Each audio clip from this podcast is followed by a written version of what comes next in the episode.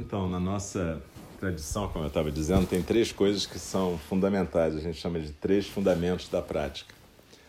Se vocês forem ver isso no tempo do Buda, era colocado de uma certa maneira, no tempo de Dogen, era colocado de uma maneira que talvez vocês já tenham ouvido, que é uma frase que diz assim: estudar o Dharma é estudar a si mesmo, estudar a si mesmo é esquecer de si mesmo, e esquecer de si mesmo é ser autenticado pela miríade de fenômenos.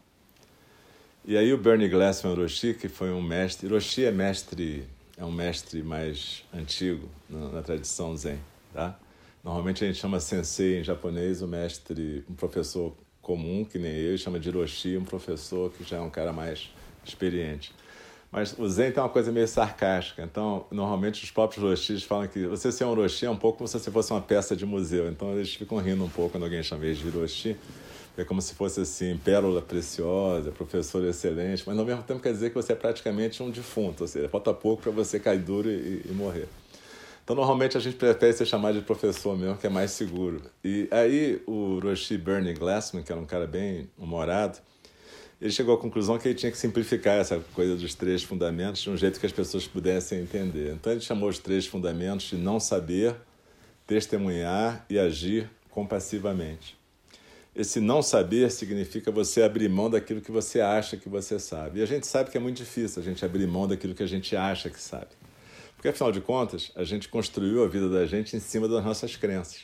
Crenças religiosas, crenças políticas, crenças econômicas, crenças familiares. E isso a gente tudo chama de ego, uma narrativa que a gente constrói. E tudo bem, isso não tem nada de errado no budismo. Você não tem que jogar fora o seu ego, mas você não pode ficar apegado a ele, entendeu? O ego é como se fosse um carro ele serve para você ir para algum lugar, mas se você começar a ficar polindo o seu carro todo dia, passar três horas por dia mexendo no banco do seu carro, tirando aquela sujeirinha, de repente o carro deixa de ser um meio, passa a ser um, uma finalidade para você. E é isso que a gente faz. Frequentemente a gente começa a ficar cuidando do ego da gente muito mais do que qualquer outra coisa. E ele é só um meio para a gente atingir uma certa finalidade que é existir num mundo de relações. A gente é feito de relações mas a gente supõe que a gente é uma coisa essencial, uma essência, uma substância. Então, por isso que no budismo, o Buda dizia que a primeira coisa era você abrir mão dessa crença. Eu sei que é fácil falar, é difícil de fazer, mas pelo menos tem que ter a intenção de abrir mão dessa crença. E isso é a cada momento, entendeu? Do tipo assim, ah, eu, eu, eu acho que meditar é A, B ou C, ou eu, eu acho que o certo num relacionamento é C, D, não sei o quê. E aí você conseguir em cada momento que vem essa certeza, você diz assim: não, vou tentar não me apegar a essa certeza. E aí vem o segundo passo que ele chamava de testemunhar. Testemunhar, na nossa língua é esquisito, em inglês eles usam bearing witness, que fica mais claro, porque testemunhar fica meio jurídico, né? Demais. É, mas é mais no sentido de você estar totalmente presente e atento a alguma coisa. É no sentido de você ser receptivo à realidade, não ficar projetivo em relação à realidade. E a terceira coisa é, a partir desse não saber e de ficar receptivo à realidade, você vai ter uma ação verdadeiramente compassiva.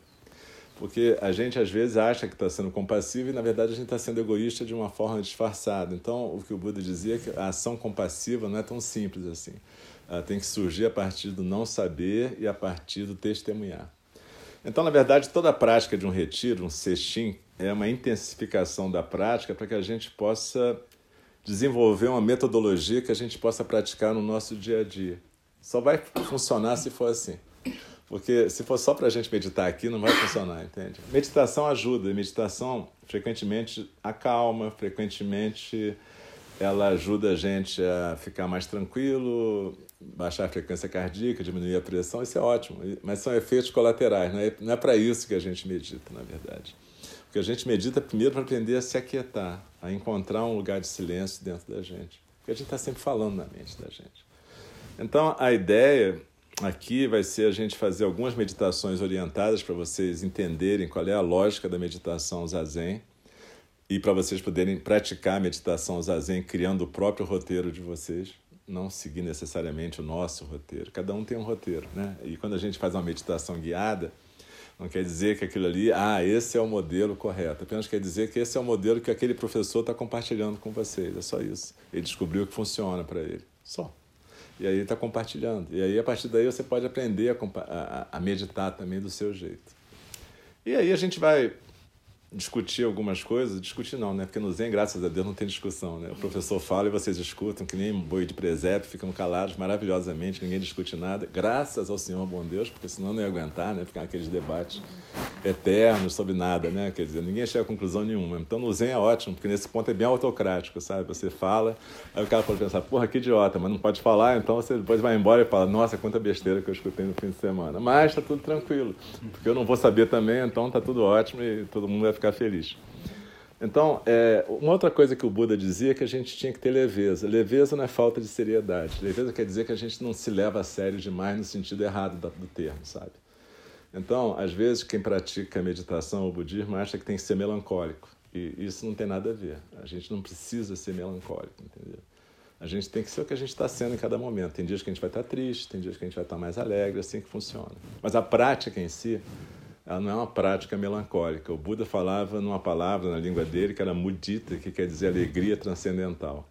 Uma alegria de você não ficar preso nas suas historinhas. Basicamente é isso. Eu, às vezes, inevitavelmente, como eu sou psiquiatra, eu misturo coisas da minha tradição psiquiátrica com a minha tradição budista. Isso não tem muito jeito.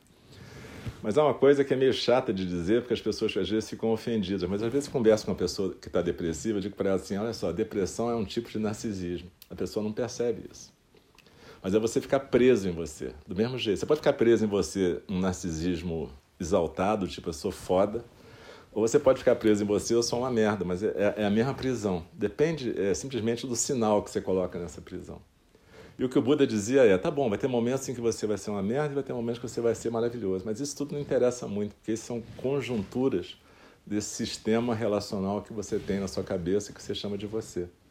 Mas existe uma outra possibilidade que é você deixar fluir a vida que existe em tudo e não se sentir separado da vida. Tudo bem, isso não deve virar uma teoria, por isso que a gente vai praticar e eu vou parar de falar. Mas a gente vai começar a. Normalmente, quando a gente vai começar um retiro, a gente faz uma cerimônia que é mais ou menos complexa, mas que a gente aqui vai simplificar muito para não complicar.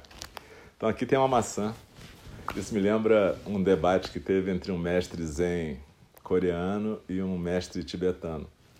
Porque é, eles têm mania, às vezes, né? os, os, ocidentais gostam de fazer essas comparações para ver quem é que sabe mais. Né? Então eles chamaram o Seung San, que era um mestre zen, que até foi professor da nossa professora do Zen, a Joan, que é um mestre zen coreano muito bom.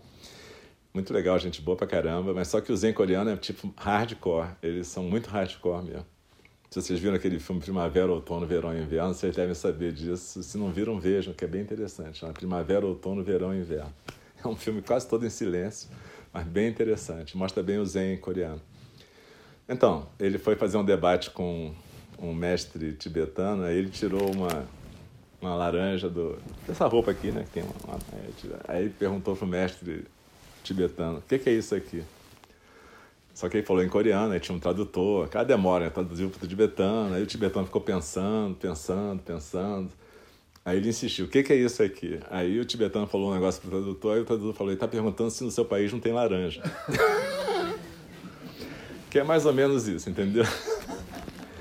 Então, é, é, é, um pouco, é um pouco curioso, porque isso fala um pouco sobre o que é o Zen e o que é a tradição tibetana. Então, o que, que vocês estão vendo aqui? Aqui tem uma maçã, que é uma maçã mesmo, sabe? Apenas uma maçã. Aqui tem cravos. O que, que vocês vão fazer, cara? Eu vou passar a maçã e vocês vão pegar um cravo e colocar na maçã. Assim. E aí, quando vocês estiverem colocando o cravo na maçã, vocês vão pensar em como é que vocês estão chegando aqui hoje, como é que vocês querem sair daqui. Depois a gente vai colocar a maçã ali. Deu para entender? Simples assim, não precisa falar nada, é tudo em silêncio. Aliás, a partir de agora a gente já está em silêncio, beleza?